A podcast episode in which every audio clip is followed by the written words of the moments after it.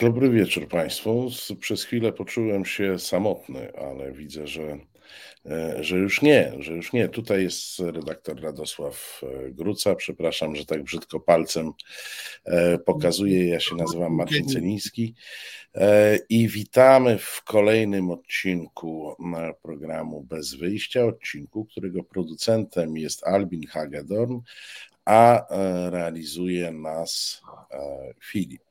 Mamy nadzieję, że Państwa nastroje wieczorne są lepsze niż nasze relacje e, z Unią Europejską.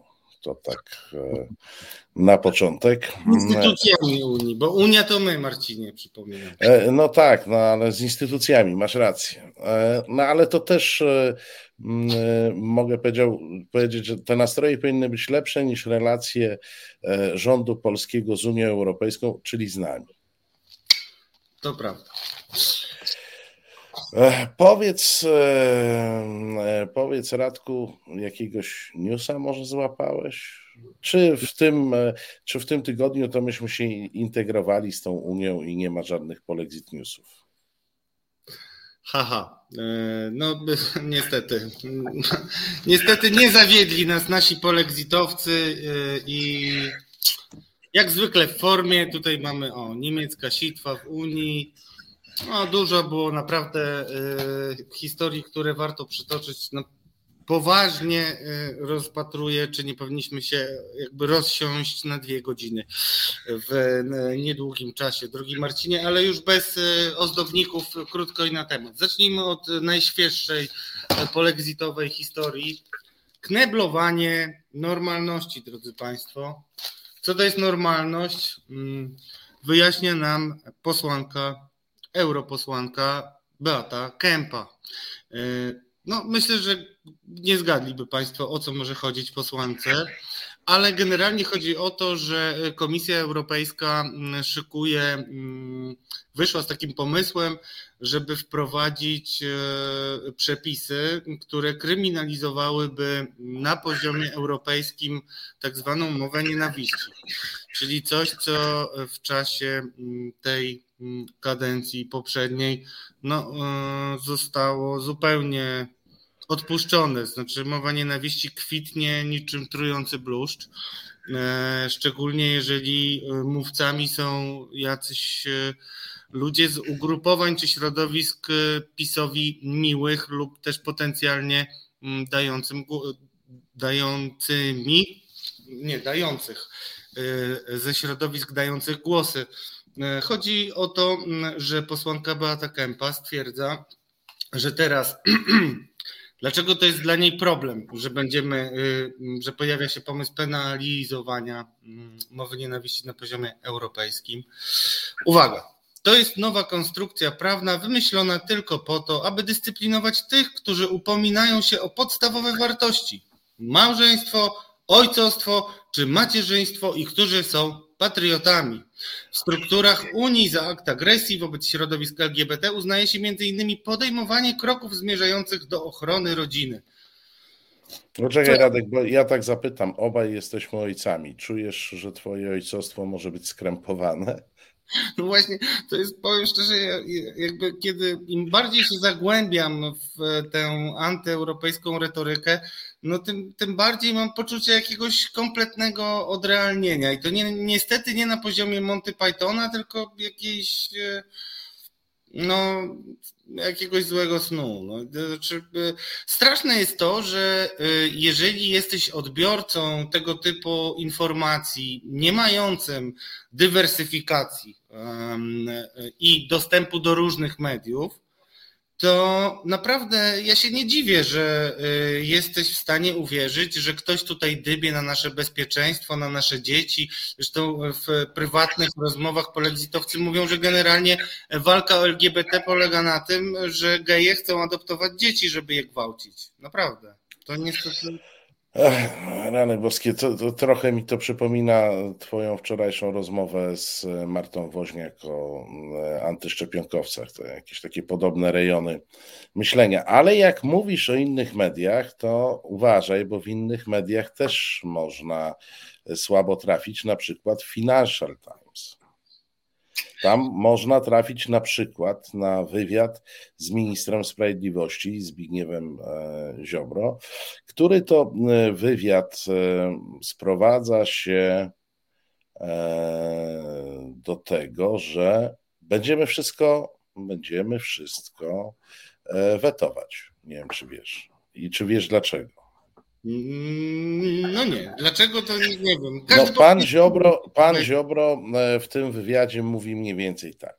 Skoro ta niedobra Unia Europejska nas się czepia, e, to my nie pozostaniemy dłużni. No to go dopytują, a jak się czepia? No to pan Ziobro mówi, że Unia Europejska tak naprawdę skupia się na tym, żeby obalić E, obecny rząd i to jest nie żadna praworządność, proszę Państwa, tylko to jest stawianie niemożliwych do spełnienia warunków, tak powiedział Ziobro. E, mm, I to, że są te nie, niemożliwe warunki do spełnienia, to jest dowodem na to, że Unia Europejska po prostu chce mm, obalić obecny rząd, a reguła mm, wiążąca finanse z praworządnością to jest przekaz do Polaków, że dostaniecie pieniądze dopiero jak obalicie rząd Prawa i Sprawiedliwości. I na to pan Ziobro e, deklaruje, że się nie zgodzi, e, ponieważ mówi, że w takim razie Polska powinna wetować wszystko, co stanie na e, wokandzie, co, co, co będzie na tapecie e, Unii Europejskiej, a jeśli to nie pomoże, no to powinniśmy zawiesić wpłaty do Unii Europejskiej, ponieważ skoro odmawia nam się środków ze wspólnego budżetu, to my się nie będziemy do niego dokładać. I ja chcę Państwu przypomnieć, bo tu jest pewna ciągłość że kto nam coś takiego mówił z miesiąc czy półtora miesiąca temu? Niejaki poseł Janusz Kowalski, z którego wszyscy się wyśmiewają, że on takie bzdety opowiada. Myśmy wtedy z Radkiem Państwa e, przekonywali, że słuchajmy Kowalskiego, bo to, co on mówi, e, to za, jak, za parę tygodni mm, stanie się zupełnie mm, e, poważne e, i, i proszę bardzo. I mało tego, dopowiem jeszcze, nie wiem, być może ty też tego newsa gdzieś tam miałeś przygotowanego, trudno, to ci, to ci spalę. No, wprawdzie pan rzecznik rządu, pan Miller, e, powiedział, że to są prywatne opinie ministra Ziobry i w ogóle nie ma o czym gadać, a tu we wtorek ambasador Sadoś e, w trakcie uzgadniania priorytetów polityki legislacyjnej na przyszły rok Unii Europejskiej mówi: A ja się nie zgadzam i robię weto. Boście nie zatwierdzili nam e, naszego krajowego planu odbudowy. Oczywiście to drugie weto było ze strony Węgier Mm, o tyle tylko mm, przedstawiciele Polski i Węgier się przeliczyli, że słoweńska prezydencja wytłumaczyła im, panowie, ale w tej sprawie nie ma jednomyślności, w związku z czym nie ma weta, po prostu jesteście przeciw jako dwa kraje i dokument e, przechodzi. E, ale mówię o tym, że chyba już w poniedziałek e, rzecznik rządu, rzecznik Miller mówił o tym, że nie, Ziobro to tam opowiada jakieś swoje prywatne opinie, a we wtorek było działanie e, zapowiadane przez Ziobrę, czyli wetowanie wszystkiego.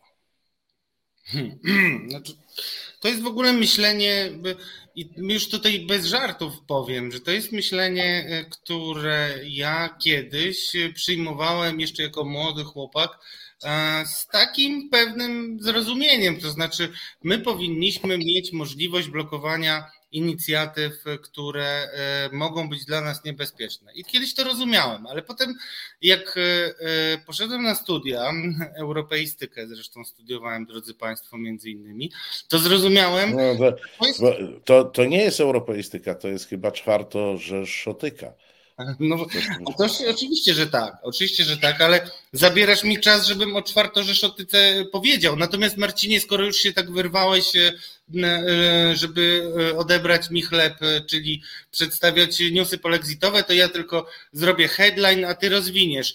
Ważnym wydarzeniem, które ujawniono na początku tygodnia, było przesłanie SMS-a przez Mateusza Morawieckiego do polityków Unii Europejskiej, e, który to e, zresztą SMS później mm, Mateusz Morawiecki starał się, e, nie wiem, jakoś wycofać, twierdząc, że w ogóle go nie popełnił.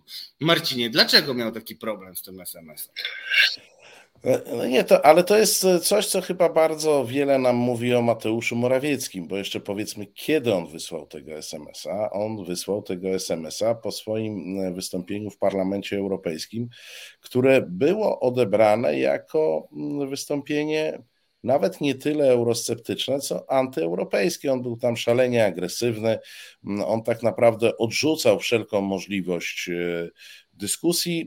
Morawiecki, który rzadko mówi, on przeważnie ma taki styl mówienia dosyć, powiedziałbym, zawiły i niewyraźny. To tam był wyjątkowo wyraźny, wyjątkowo antyunijny. Oczywiście ono się spotkało z taką, a nie inną reakcją e, parlamentarzystów, po czym Mateusz Morawiecki Aha, no i jeszcze druga okoliczność, a mianowicie kompletna bezczynność e, polskich przedstawicieli i ministra Budy w e, negocjacjach na temat e, KPO. No, po prostu stanowisko Polski się nie zmienia. Macie przyjąć nasz piękny plan mm, i już. No i wtedy Mateusz Morawiecki do jakiejś grupy polityków europejskich wysyła SMS-a o treści mniej więcej pomóżcie mi, jestem ostatnim Europejczykiem w tym rządzie. E, no to jest e, istotna e, informacja, że jeszcze jakiś Europejczyk w tym rządzie jest. Ja się nigdy nie dopatrzyłem pierwszego. No ale jak rozumiem, pierwszego nie ma, jest mm, ostatni.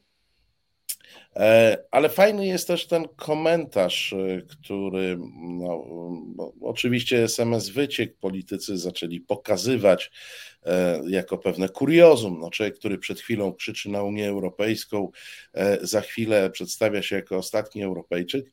No i został zapytany przez jednego z mm, polskich europosłów, któremu pokazywał tego SMS-a, no i, i co zrobisz? No jakoś spróbujesz pomóc, no to odpuszczę niecenzuralną część odpowiedzi.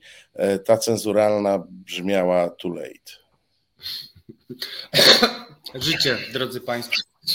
Zaraz nam zbliża się gość, więc ja muszę jedną jeszcze polexitową mm, ojeju, wrzutkę interpretacyjną odnotować. Mianowicie Rafał Ziemkiewicz, czyli Taki to twój na... ulubiony bohater. Tak, tak. Prezes, moim zdaniem to jest taki e, honorowy prezes e, e, polexitowców zgromadzenia nieformalnego.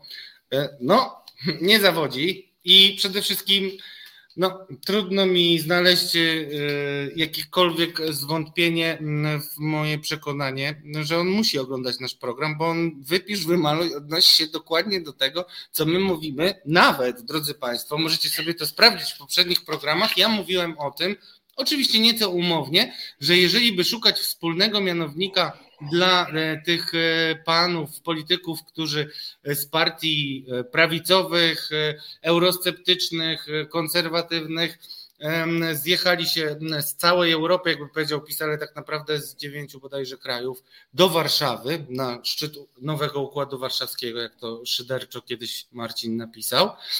Mówiłem, że jeżeli szukać wspólnego mianownika, to e, byłoby to sympatyczne spoglądanie w stronę Kremla i takie ciepłe. E, Renata Beger miała takie coś w oczach, także e, ciepłe uczucia do Władimira Putina. I jak było mi, no powiem szczerze, miło, kiedy przeczytałem, że Rafał Ziemkiewicz popełnił tekst, który nazywa się, drodzy Państwo, już mówię, sojusz przeciwko szaleństwu, ale okej, okay, no, Ziemkiewicz o kulisach szczytu prawicy w Warszawie. No i tam właśnie jest, drodzy Państwo, no muszę napisać, że mm, idea jednego, czytam, czytam, idea jednego wspólnego państwa europejskiego nie jest nowa. Snuto takie wizje praktycznie od początków europejskiej wspólnoty, tyle że były to wizje procesu zrastania się narodów, który dokonać się miał w dalekiej przyszłości i przede wszystkim w sposób naturalny. O takim właśnie e, możliwym kiedyś wspólnym państwie europejskim, jako o planie na dwa, trzy pokolenia, ale na wiele pokoleń, mówił świętej pamięci Lech Kaczyński. I to jest taki wrzut e, w naszą stronę, e, który pokazuje, drodzy Państwo, że to bardzo boli i słusznie uderzamy w to, że przypominamy Lecha Kaczyńskiego, ale ten wspólny mianownik został wręcz zacytowany wprost i napisał tak, że, e, mm, że to jest generalnie czysta propaganda, to co my uprawiamy, ty i ja, e, czyli e, no, krótko i na temat. To już czysta propaganda, podobnie jak insynuowanie, jakoby wspólnym mianownikiem zgromadzonych były jakieś związki z Władimirem Putinem. Ponadto trzeba też uznać taki wspólny mianownik konserwatyzm, jak zwołane do Warszawy partie określili gospodarze szczytu Prawa i Sprawiedliwości.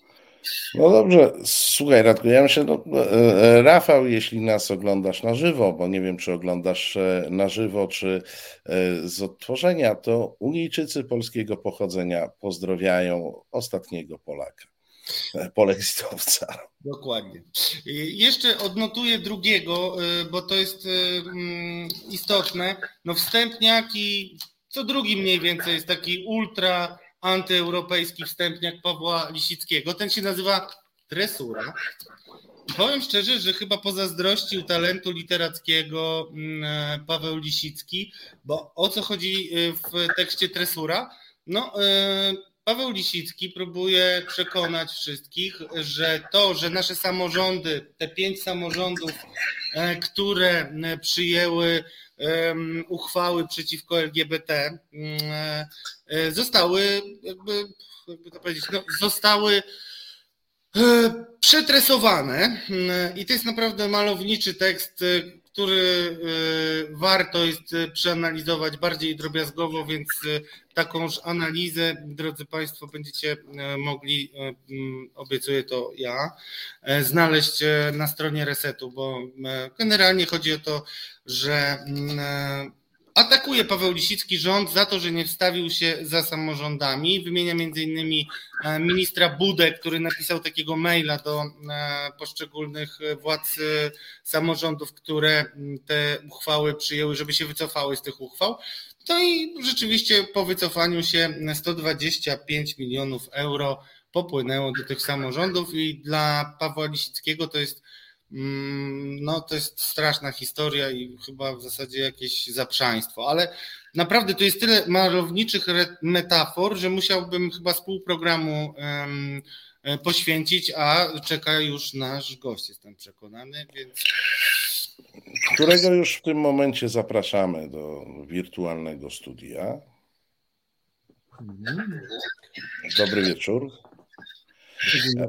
Naszym gościem jest pan Artur Nowakwar, były wiceminister spraw zagranicznych, człowiek, który zajmował się w ministerstwie e, kwestiami umów i współpracy, czyli czymś, co jest w sumie e, podstawą naszego programu, bo my mówimy o umowach i współpracy, także o umowach niewykonywanych i współpracy słabo istniejącej.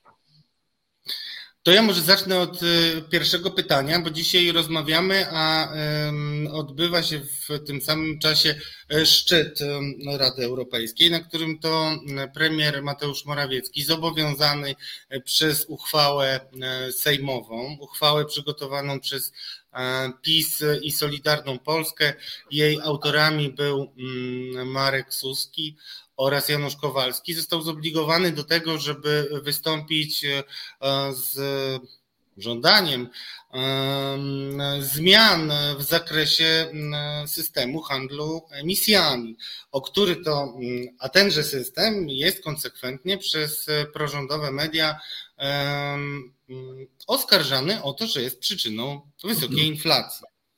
Tak, tak to wygląda, panie profesorze. Proszę się nie gniewać, jeżeli mhm. coś tutaj nielogicznego, ja tylko e, referuję. E, czy, mhm.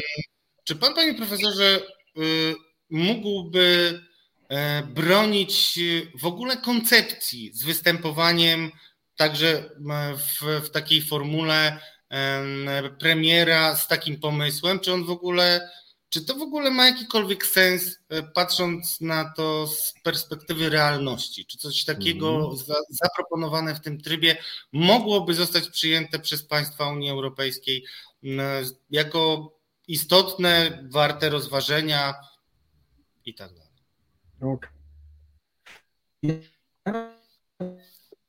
Chyba mamy jakiś problem z głosem lekki.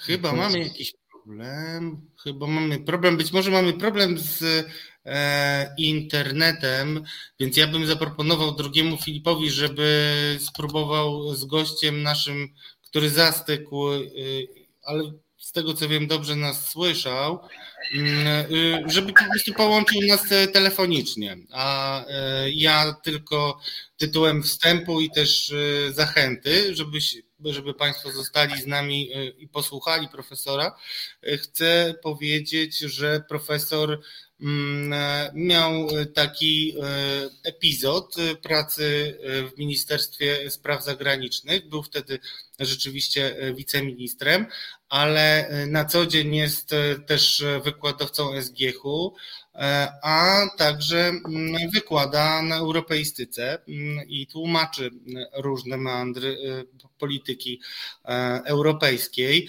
ale mm, mnie osobiście też postać pana profesora kojarzy się z bardzo ważnym procesem niedocenianym, który ma, mało się o nim mówiło w Polsce, a dużo mówiło się o nim na świecie. Chodziło o tak zwane więzienia CIA, to znaczy Mieliśmy postępowanie e, w, przed Europejskim Trybunałem e, Praw Człowieka, w którym e, broniliśmy się przed oskarżeniami o to, jak, że, że udostępniliśmy nasze terytorium i tam były też więzienia CIA. I wiem, że to było nie lada wyzwanie, a też pan profesor musiał bronić czy też mm, no, występował w sprawie, w której nie miał udziału jako jej twórca, tylko został być może jako najlepszy do tego. Radek, ale wracajmy do Europy.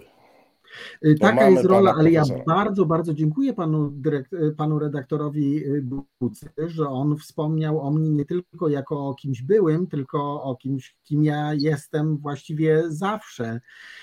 To jest dla mnie dosyć ważne, bo ja nie, za, nie zamierzam absolutnie funkcjonować w sferze publicznej jako jakiś człowiek, były jakiś urzędnik. Ja jeszcze mam przed sobą sporo lat i jeszcze będę kimś, mam, mam nadzieję, ale zawsze zostanę profesorem i zawsze y, akademia, y, szkoła wyższa będzie dla mnie tym chyba najbardziej naturalnym środowiskiem. Natomiast odpowiadając tutaj na to pytanie, to ja myślę, że y, motywacją tego rodzaju stanowiska i tego rodzaju w ogóle mandatu, który dostał pan premier, jest e, komunikowanie się niestety nadal z wewnętrznymi użytkownikami, czyli z, własnym elektoratem tutaj w kraju. Po pierwsze, dlatego, że ta figura retoryczna, którą wytwarza samo to, że jest jakaś uchwała, która zobowiązuje do czegoś tam e, premiera, jest swego rodzaju takim uwypukleniem czegoś, pokazaniem, że coś za tym stoi, a nie puste słowa. Natomiast niestety, ale uważam, że nie za wiele za tym stoi. A przede wszystkim warto zwrócić uwagę na tę narrację, która dotyczy e, tego, że się łączy system handlu emisjami z, z, z inflacją. To jest niedopuszczalne, dlatego że system handlu emisjami istnieje już od wielu, wielu lat a, i nie był jakimś czynnikiem inflacjogennym, a teraz nagle się okazuje, że to dopiero jest w ogóle jaka, jakaś bomba, która ma spowodować, a czy miała spowodować wzrost inflacji w Polsce. Wzrost inflacji w Polsce, jak każdy wie, odnosi się do przede wszystkim żywności i wynika z dwóch czynników. Jeden czynnik, i to tak najogólniej rzecz biorąc e, te, te, te kwestie, no to jeden czynnik to jest po prostu zła polityka, e, zła koordynacja fiskalna i monetarna, która mm, już zaczęła sygnalizować swoją tą, to zło e, przed COVID-em. A więc tutaj już wtedy za, zauważano e, jakiś impuls inflacyjny i jakieś błędy w koordynacji tej, tych, tych polityk. No ale oczywiście COVID dołożył swoje, przyspieszył pewne, pewne procesy, tak też można powiedzieć. Czy do tego ma jakiś wkład e, handel emisjami? No trochę ma, dlatego że Polska jest na mapie Europy czerwoną, a nie niebieską plamą, co oznacza, że u nas emisje CO2 wzrastają, są za duże. No i oczywiście w tym kontekście a zaczynamy płacić cenę zaniedbań, które miały miejsce w ostatnich latach. No więc krótko mówiąc, to jest troszkę tak, że trzeba wyjaśnić tutaj e, słuchaczom, widzom tego programu, że e, e, mówimy o jakichś figurach retorycznych, mówimy o jakiejś, jakimś kabuki, które się odbywa w, w, na gremium międzynarodowym, ale mówimy również o tym, że właściwie to jest jakaś narracja, która jest mocno zniekształcona, a doszukuje się przyczyn jakichś zjawisk negatywnych, gdzie indziej niż one powinny być e, ulokowane.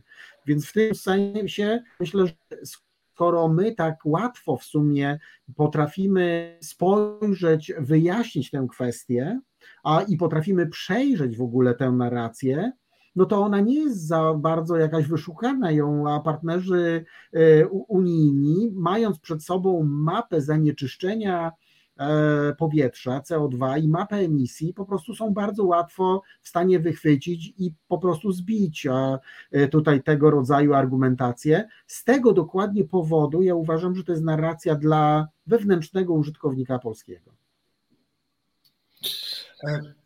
Marcinie? Ja chciałem zapytać, panie profesorze, bo poza tym szczytem dzisiejszym i z, z natury absurdalnymi y, ruchami pod kątem e, tego odbiorcy wewnętrznego, no mieliśmy też debaty y, w Parlamencie Europejskim. E, dzisiaj mamy czwartek, czyli one, czyli one były tak wczoraj. Y, debaty w Parlamencie Europejskim. Trzy dotyczyły, e, trzy dotyczyły Polski, albo bardzo bezpośrednio, albo e, w dużej mierze. Proszę powiedzieć, my sobie możemy w parlamencie krajowym podejmować jakąś uchwałę pod tytułem Rządzie nasz, postaw się tym złym e, Europejczykom, no bo do tego ona się e, sprowadza. E, w Parlamencie Europejskim nie wiem, który raz staje mm, pod obrady nasza praworządność. Zadam takie pytanie otwarte. Ileż razy można na ten temat rozmawiać i czy w którymś momencie Parlament Europejski nie powie, należy zamknąć tę debatę? Do, te, no okej, okay, to później. Po, poproszę o no, odpowiedź na to. No, wydaje mi się to bardzo dosadne jakieś pytanie, ale ja myślę, że instytucje to się trudno męczą. To znaczy u nas panuje takie przekonanie, że na przykład, nie wiem, panie redaktorze, że ludzie są nie? No to to jest takie, taka szmarka za tego, że jak można być zmęczonym czymś, nad czym się nie ma e, w ogóle kontroli. Co e, COVID będzie szalał, a my będziemy tacy zmęczeni, że nie będziemy chcieli o tym słyszeć, tak? No to tutaj ta, ta logika nie istnieje w odniesieniu do Parlamentu Europejskiego, dlatego że to jest instytucja duża. Ona się nie za bardzo, za łatwo zmęczy, chyba że będą jakieś inne, bardziej poważne wyzwania, bym powiedział o skali globalnej, że nagle to zejdzie jakiś e, drugi, trzeci, piąty plan, ale ja się tego nie spodziewam. A to dlatego, że parlament ma do dwie, dwie motywacje tutaj. Pierwsza motywacja to jest oczywiście taka motywacja, która jest bardzo czytelna, mianowicie to jest dialog Parlamentu Europejskiego z, albo nawet trzy motywacje, ale dialog Parlamentu Europejskiego z Polską On uważa, że Polska nie przestrzega, e, czy wielu parlamentarzystów uważa, że Polska nie przestrzega zasad praworządności. I chce na ten temat dy, dy, dy, dyskutować, ponieważ uważa, że ich punkt widzenia może jakoś przekonać władze w Polsce, zasygnalizować władzom w Polsce, że one przyjęły, przyjęły z, z, złą optykę że muszą zobaczyć również inne e, argumenty, które przecież w ramach duszenia, no tak jak oni to rozumieją, zduszenia praworządności, zdusi w formie jakiejś dyskur, dyskusji publicznej w Polsce. A czy mają rację, czy nie, no to ja bym powiedział, to jest kwestia dyskusyjna, ale widzimy również oczywiście takie zjawisko, że przecież w niektórych mediach, zwłaszcza tych kontrolowanych przez, e, przez rząd, e, takich, które są na, na, na, na, na trochę na sznurku rządu, no to przecież tam tej debaty jest e, takiej rzetelnej, jest jak kod napłakał, więc oni w tym kontekście mają trochę racji. Druga, e, drugi motyw to jest motyw e, oczywiście taki, że oni nie mogą sobie pozwolić jako deputowani wybrani przez własnych e, obywateli z, z jakichś, że tak powiem, państw, w których praworządność jest czymś bardzo ważnym żeby po prostu sobie od tak obchodzić w koło tą Polskę i mówić właściwie to ona nas nie obchodzi. Ona nas obchodzi, dlatego że ci obywatele po pierwsze chcą praworządności w Polsce, a po drugie część z tych obywateli chce e, czy prowadzi jakieś interesy w Polsce i dla nich to jest bardzo poważne zagrożenie w ogóle tych interesów i pewnej uczciwości tych interesów, a e, stwarza to pewne obawy o to, że co się stanie, jeżeli ja prowadząc interesy, załóżmy jako Holender tutaj w Polsce, zostanę jakoś oszukany przez jakiegoś Polaka i się okaże, że to jest jakiś wpływowy polityk albo y, zięć wpływowego polityka. No to przecież każdy wie, że nie ma w tym momencie w państwie niepraworządnym żadnych szans uzyskania jakiegoś uczciwego rozwiązania tej kwestii, tylko będzie to rozwiązanie jakieś nieuczciwe na korzyść tego zięcia. No i trzeci element, który wydaje mi się niezmiernie ważny, to jest oczywiście gra parlamentu wobec Komisji Europejskiej. A to dlatego, że przecież istnieje artykuł 7, istnieją narzędzia Komisji Europejskiej, które e, ona może wykorzystywać do tego, żeby stwarzać nacisk na państwa, które są niepraworządne, i zdaniem Parlamentu Europejskiego ona w tym zakresie jest jakoś tam opieszała, albo może być opieszała, bo to jest to, tutaj należy przyjąć zróżnicowaną optykę e, różnych ugrupowań politycznych, które tam są. Dla jednych to jest za mało, dla drugich to jest e, e, taka no, lekkie spowolnienie, dla jeszcze trzecich, ale na szczęście najmniejszej grupy, no to jest w ogóle cudowna sprawa, że komisja jeszcze nic nie zrobiła takiego, bo przecież w Polsce zdaniem tych ugrupowań, w których zresztą y, funkcjonują e, e, eurodeputowani partii, partii rządzącej, no to przecież się nic złego nie dzieje. No ale większość tam mają ugrupowania, które się martwią tutaj tą sytuacją w Polsce, no i oczywiście wyraźnie widać taki również folklor tutaj w tym zakresie, co wydaje mi się też niezmiernie interesujące. Folklor polega na tym, że z punktu widzenia osób, które są, e, funkcjonują w partii, są działaczami tej partii, są funkcjonariuszami tej partii, to one mają tutaj w Polsce bardzo cieplarniane warunki w, w parlamencie. Właściwie parlament to służy tylko do takiej maszynki do, do głosowania, to tam właściwie bez znaczenia jest. Arytmetyka E, miejsc w parlamencie, jaka jest, to jest to, przyzwyczaili się, łatwo jest, tak, cokolwiek tam powiedzą, jakieś tam rzucą, jakieś chłapy, no to a będzie dobrze. Nie trzeba właściwie się za bardzo wysilać, żeby posłów e, przekonać, no bo ma się dużo tych własnych, czy oni tam rozumieją, czy nie, to jest jakby drugorzędna sprawa. Natomiast jak się pojedzie do Parlamentu Europejskiego i ma się tutaj tę kwestię, e, kwestia E, powstaje ta kwestia no już naprawdę rzetelnego przekonywania, no to tutaj to bardzo boli. Bo gdyby było trochę takiego, bym powiedział, przedpola, takiego, nie wiem, e, ćwiczeń polowych, e, w przygotowania w parlamencie krajowym, to nie byłoby to odczuwane tak boleśnie. A tak to jest po prostu najzwyczajniej w świecie, w takim już na takim, e, takim w takiej warstwie folklorystycznej, ale niezmiernie ważnej, no to odczuwane jako szczególnie bolesne, no bo tam jakaś rzetelna, prawdziwa i jeszcze w dodatku dosadna krytyka nie? gdzie tutaj to jest trochę tak, można pominąć ją, nie? można sobie zatkać uszy i pójść dalej. No tak, na pewno w Polsce do tego nie przywykli, żeby ktoś przeszkadzał, a nie pomagał. No pewnie tak, nie? To warto zwrócić na to uwagę po prostu.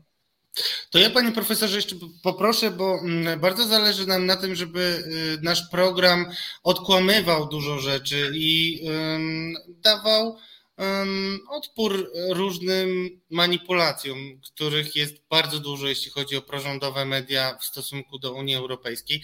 Chciałbym na chwilkę wrócić do kwestii orzeczenia Trybunału Julii Przyłębskiej, który uznał, że e, państwo krajowe ma e, wyższość e, nad unijnym i zwracał Pan uwagę w swoich komentarzach, że jest to rzecz niespotykana, choćby dlatego, że Trybunał mm, może rzeczywiście oceniać, czy przystąpienie do danej umowy jest zgodne z e, ustawą zasadniczą danego kraju, ale przed przystąpieniem do e, tejże umowy.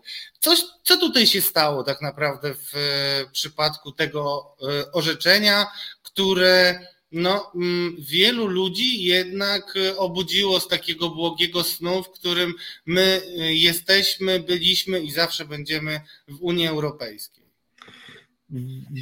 Warstwa jest głęboka i warstwa jest płytka, tak? W warstwie głębokiej, może zaczniemy od tej płytkiej, bo ona jest taka niby trudniejsza, ale, ale, ale nie wyjaśnia tak do końca sprawy. Mianowicie w warstwie płytkiej to jest taka jakaś dyskusja, jak rozumieć te decyzje Trybunału Sprawiedliwości, które się odnoszą w ogóle do, do, do, do, do Polski i do e, zmian w, w sądownictwie. I teraz tak, dla Unii Europejskiej zmiany w sądownictwie są poważnym naruszeniem e, zasady praworządności, bo one wpływają bezpośrednio na złe w Polsce funkcjonowanie rynku wewnętrznego Unii Europejskiej. E, w takim kontekście, o jakim już wspomniałem, o tym biznesmenie holenderskim, który ma jakiś konflikt z wzięciem e, e, jakiegoś wpływowego, lokalnego polityka partii. Ja przepraszam, dodam, mamy takiego biznesmena austriackiego, który ma konflikt z pewnym wysoko postawionym, bardzo wysoko postawionym działaczem no. Właśnie, no jak, jakże miło pan zwrócił na to uwagę i dał nam żywy, żywy, nie hipotetyczny obraz świata. Natomiast e,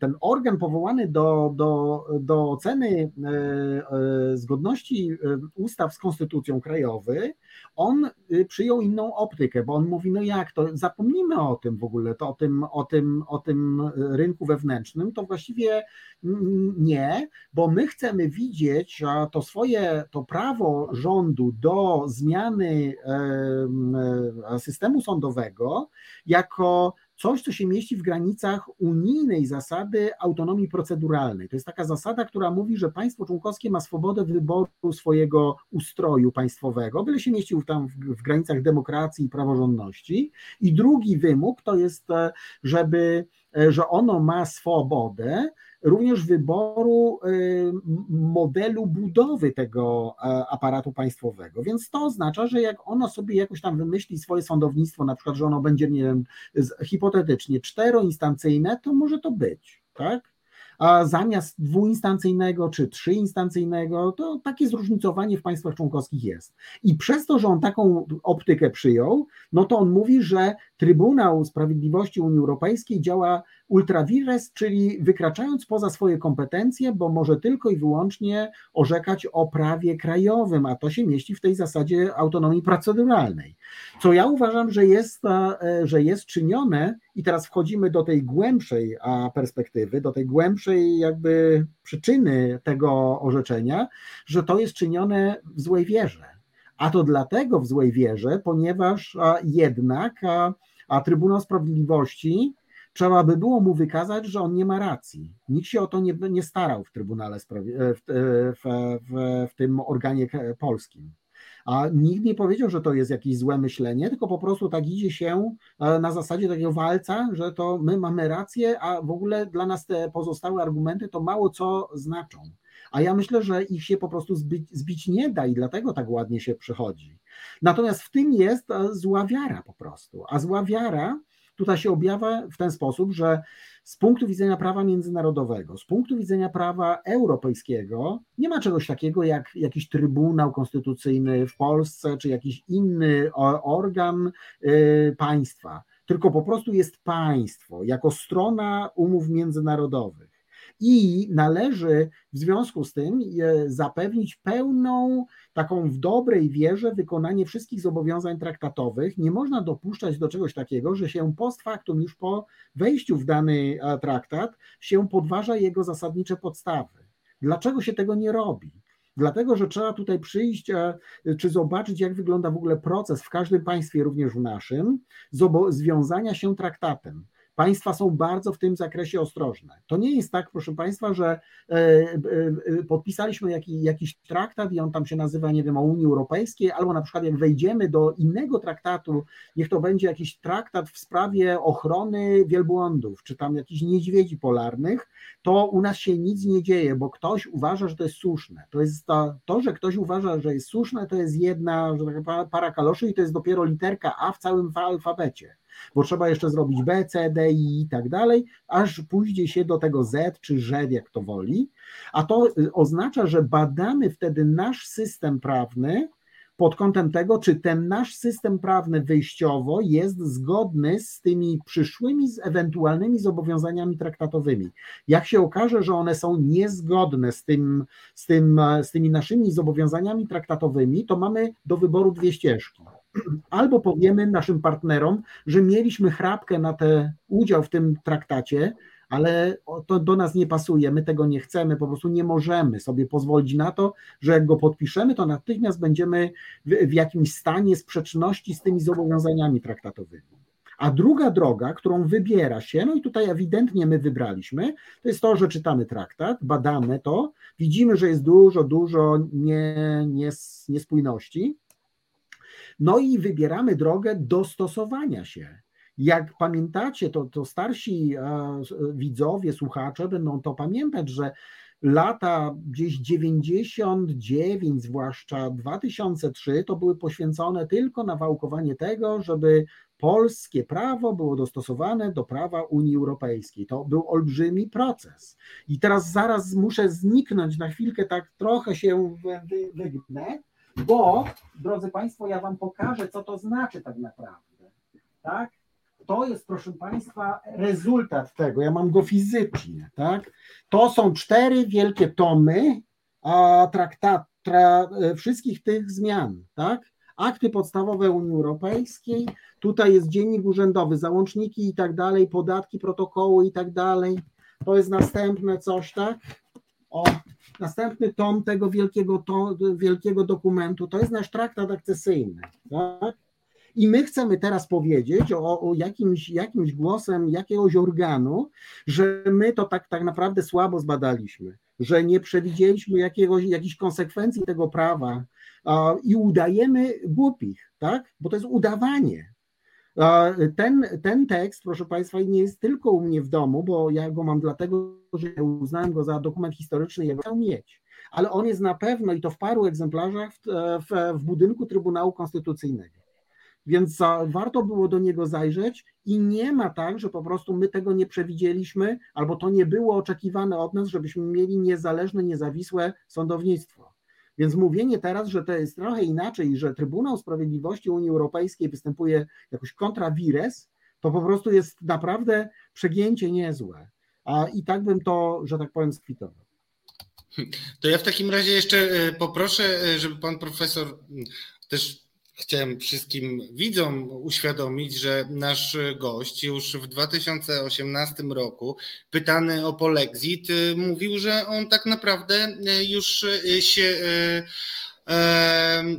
Jesteśmy w jego trakcie i na własne życzenie Polska zrezygnowała z zasiadania w centrum decyzyjnym Unii Europejskiej i nasze miejsce już zostało zajęte i to było w październiku 2018 roku. I ja chciałem spytać panie profesorze, mm, bo jest pan e, no, e, biegłym w zakresie umów międzynarodowych, a to właśnie e, te umowy tworzą Unię Europejską. To nie jakieś zasieki, które właśnie Unia Europejska dzięki różnym umowom mogła rozmontować, tylko umowy tworzą Unię Europejską. I chciałem zapytać pana o to, o co już pytam kilku naszych gości. Dlaczego problemy z Polską E, dyskusja o tak zwanej praworządności jest e, czymś, jest większym problemem niż tylko problemem między Warszawą a Brukselą,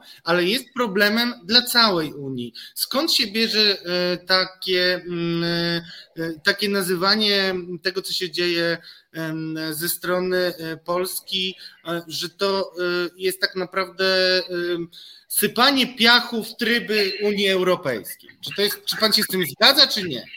No ja się zgadzam, chociaż ja bym to ujął trochę inaczej, dlatego że to tak naprawdę osłabia Unię Europejską, tak? Wszyscy to widzą, osłabia to funkcjonowanie tego rynku wewnętrznego, osłabia to Polskę tak naprawdę, dlatego że to oznacza, że Polska nie przyciąga inwestycji ta, w takim stopniu, w jakim powinna właściwie, ale na, na jaki zasługuje ze względu na wykształcenie ludzi tutaj, ze względu na ich aspiracje, ze względu na możliwości, ze względu na wytworzone również e, no jednak bardzo dobre elementy infrastruktury. Przypomnijmy sobie Polskę wchodzącą do Unii Europejskiej i Polskę, która teraz jest. To jest zupełnie inny świat, już nie mówiąc o tym, że e, czym Polska w takim sensie infrastrukturalnym była, no nie wiem, na początku lat 90.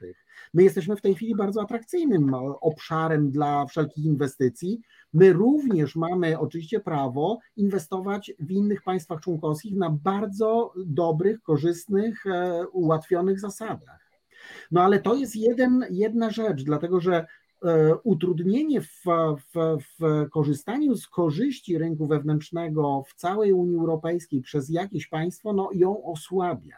Druga rzecz, która się tutaj odbywa, to na kanwie tego przecież jest, rośnie, wyrasta bardzo poważna, taka wewnętrzna w Unii Europejskiej opozycja wobec całego tego projektu integracyjnego. I ona polega generalnie, ona jest ukryta, ona, ona jest oszukańcza. Dlatego, że nam się mówi, czy próbuje się wmawiać, bo ja nie, nie myślę, żeby kto, ktokolwiek, kto, kto, kto nie jest bardzo święcie przekonany, że partia zawsze ma rację, no to żeby to było tak, że, że się w to wierzy, ale to chodzi o to, że oni mówią, no, no, no y, tak, integracja tak, tylko że taka nasza, bo ta, co jest, to ona jest zła, nie? Ona nie jest zła, dlatego że tyle o sobie wiemy, ile nas sprawdzono. No to ta integracja dała nam wodociągi, dała nam czystą wodę, dała nam lepszą ochronę środowiska naturalnego, dała nam prawa konsumenckie, dała nam dopłaty do rolników, dała nam e, e, dostęp do rynków, dała również nowe technologie, dała znaczne pieniądze, dała tę infrastrukturę, o której wspomniałem, i jeszcze wiele innych rzeczy nam dała. Natomiast ta nowa niby integracja, którą, której motorem ma w zasadzie takim prekursorem jest i motorem, i przywódcą tak naprawdę, nie jest w ogóle Polska, tylko e, Orban e, i Węgry, no to ona ma coś nam obiecywać, e, co, co się ma zamykać w jakimś takim o, o, o dosyć, bym powiedział, niekonkretnym ujęciu, niby to, to ma być jakaś Europa ojczyzn to bardzo ładnie brzmi, bo słowo ojczyzna jest w sercu każdego jednego Polaka, to się dobrze sprzedaje. Tylko, że to jest e, e, zmyła, to jest, to jest e, pułapka intelektualna, bo za tą koncepcją dzisiaj, na dzień dzisiejszy, mało co się kryje, a przede wszystkim nie ma żadnych kart, które można by było wyłożyć i powiedzieć, tak, to dla ciebie osiągnęliśmy. Bo co dla siebie osiągnęliśmy? No pytanie moje jest takie, co jest za, za tą koncepcją się kryje? I odpowiedź brzmi, nie ma tego, co ja właśnie powiedziałem o tej, sta, tej normalnej tej integracji, tak? A my możemy w coś tam wierzyć, że coś to przyniesie, jak chcemy, ale ja uważam, że ja lubię to widzieć, co ja widzę, a nie jakieś mrzonki. Nie, nie chcę marketingu, tak? Bo piekło też ma swój marketing. I ja nie chcę się znaleźć w tym piekle. Nie? Więc to tak, to, to tak z tej strony wygląda. E, no i tyle, nie? To tyle. Nie wiem, czy odpowiedziałem na pytanie, ale. Ma, mam nadzieję, że to nie tyle, bo to tak zamyka temat. Ja mam nadzieję, że my jednak wybrniemy w którymś momencie e, z tego, e, z, z, z tego klinczu, w który nas rząd pisowski mm, wpędził. Panie profesorze, bardzo dziękujemy, że znalazł Pan dla nas dzisiaj czas.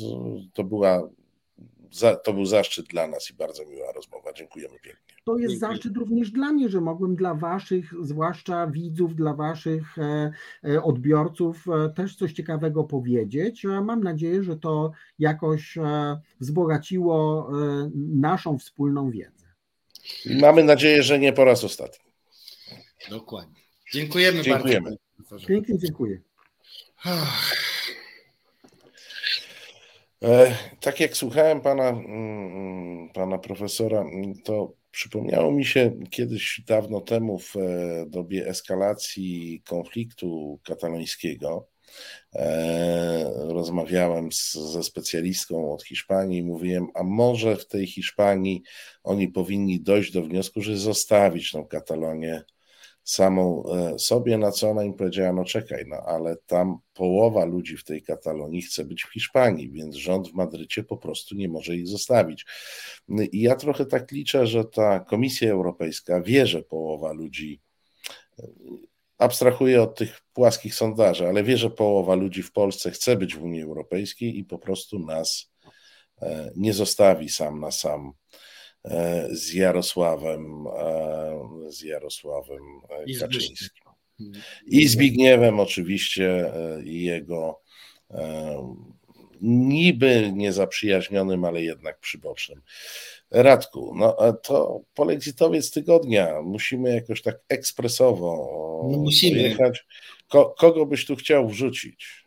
No ja będę dzisiaj lapidarny, ale dosadny. Mianowicie, drodzy Państwo, y, dzisiaj nominuję i na pewno ucieszy i odnotuje, y, ucieszy go i to odnotuje. Y, na polexitowca tygodnia nominuję pana Mateckiego, który jest treserem troli e, pro-solidarno-polskich, ale przy okazji też antyunijnych.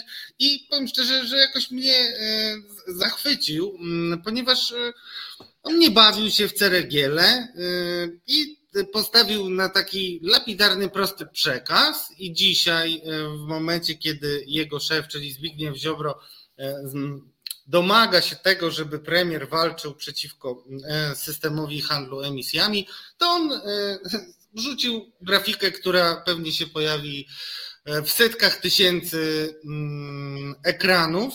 Napisał po prostu UE równa się drożyzna.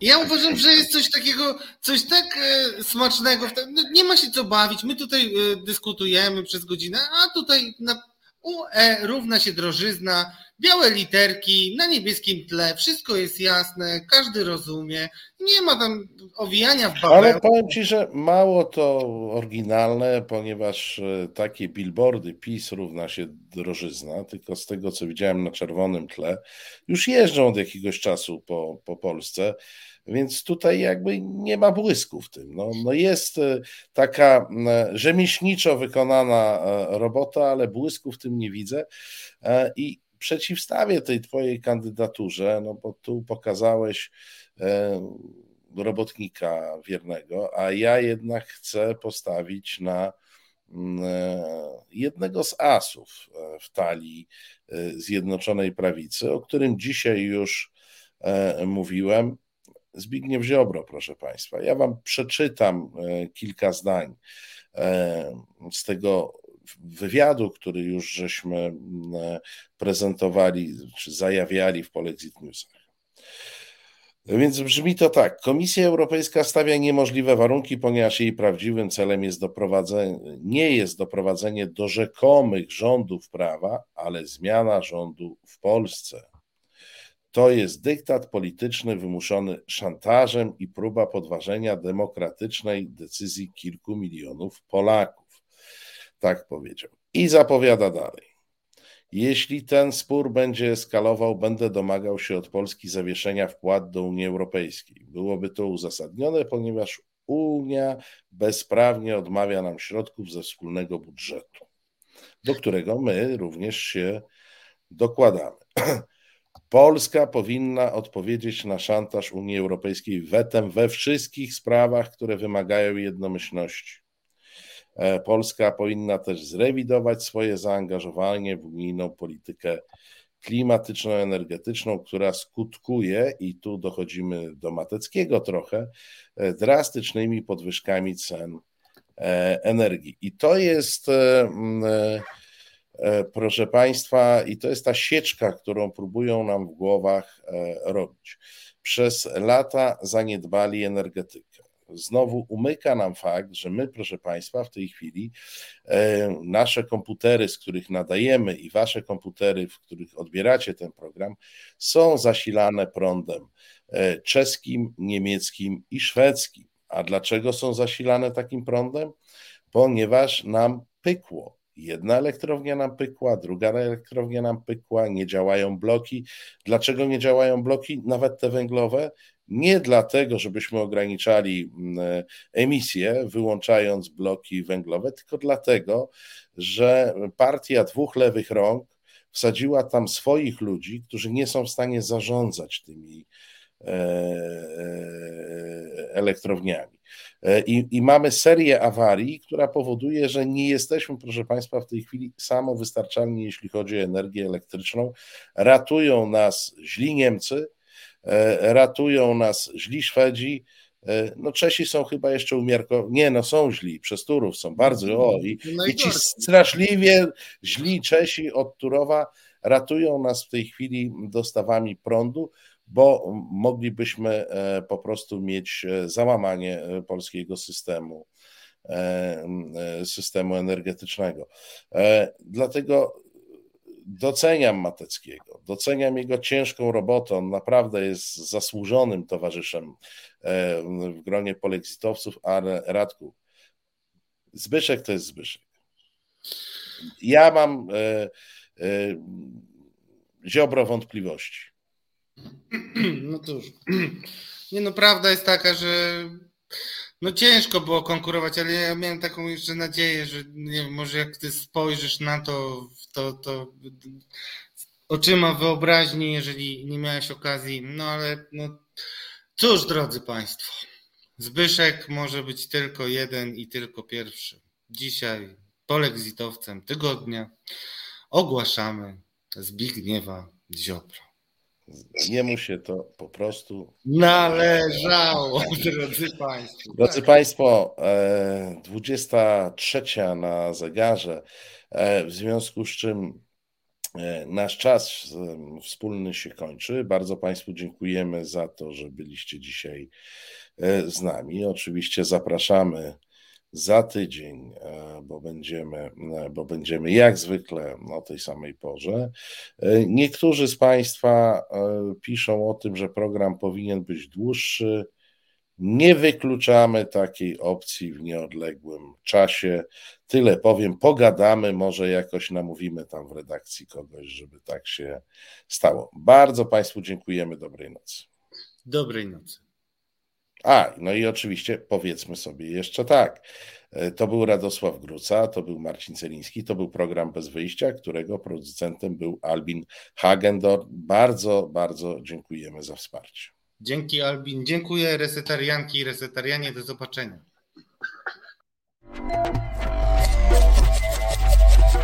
Reset Obywatelski.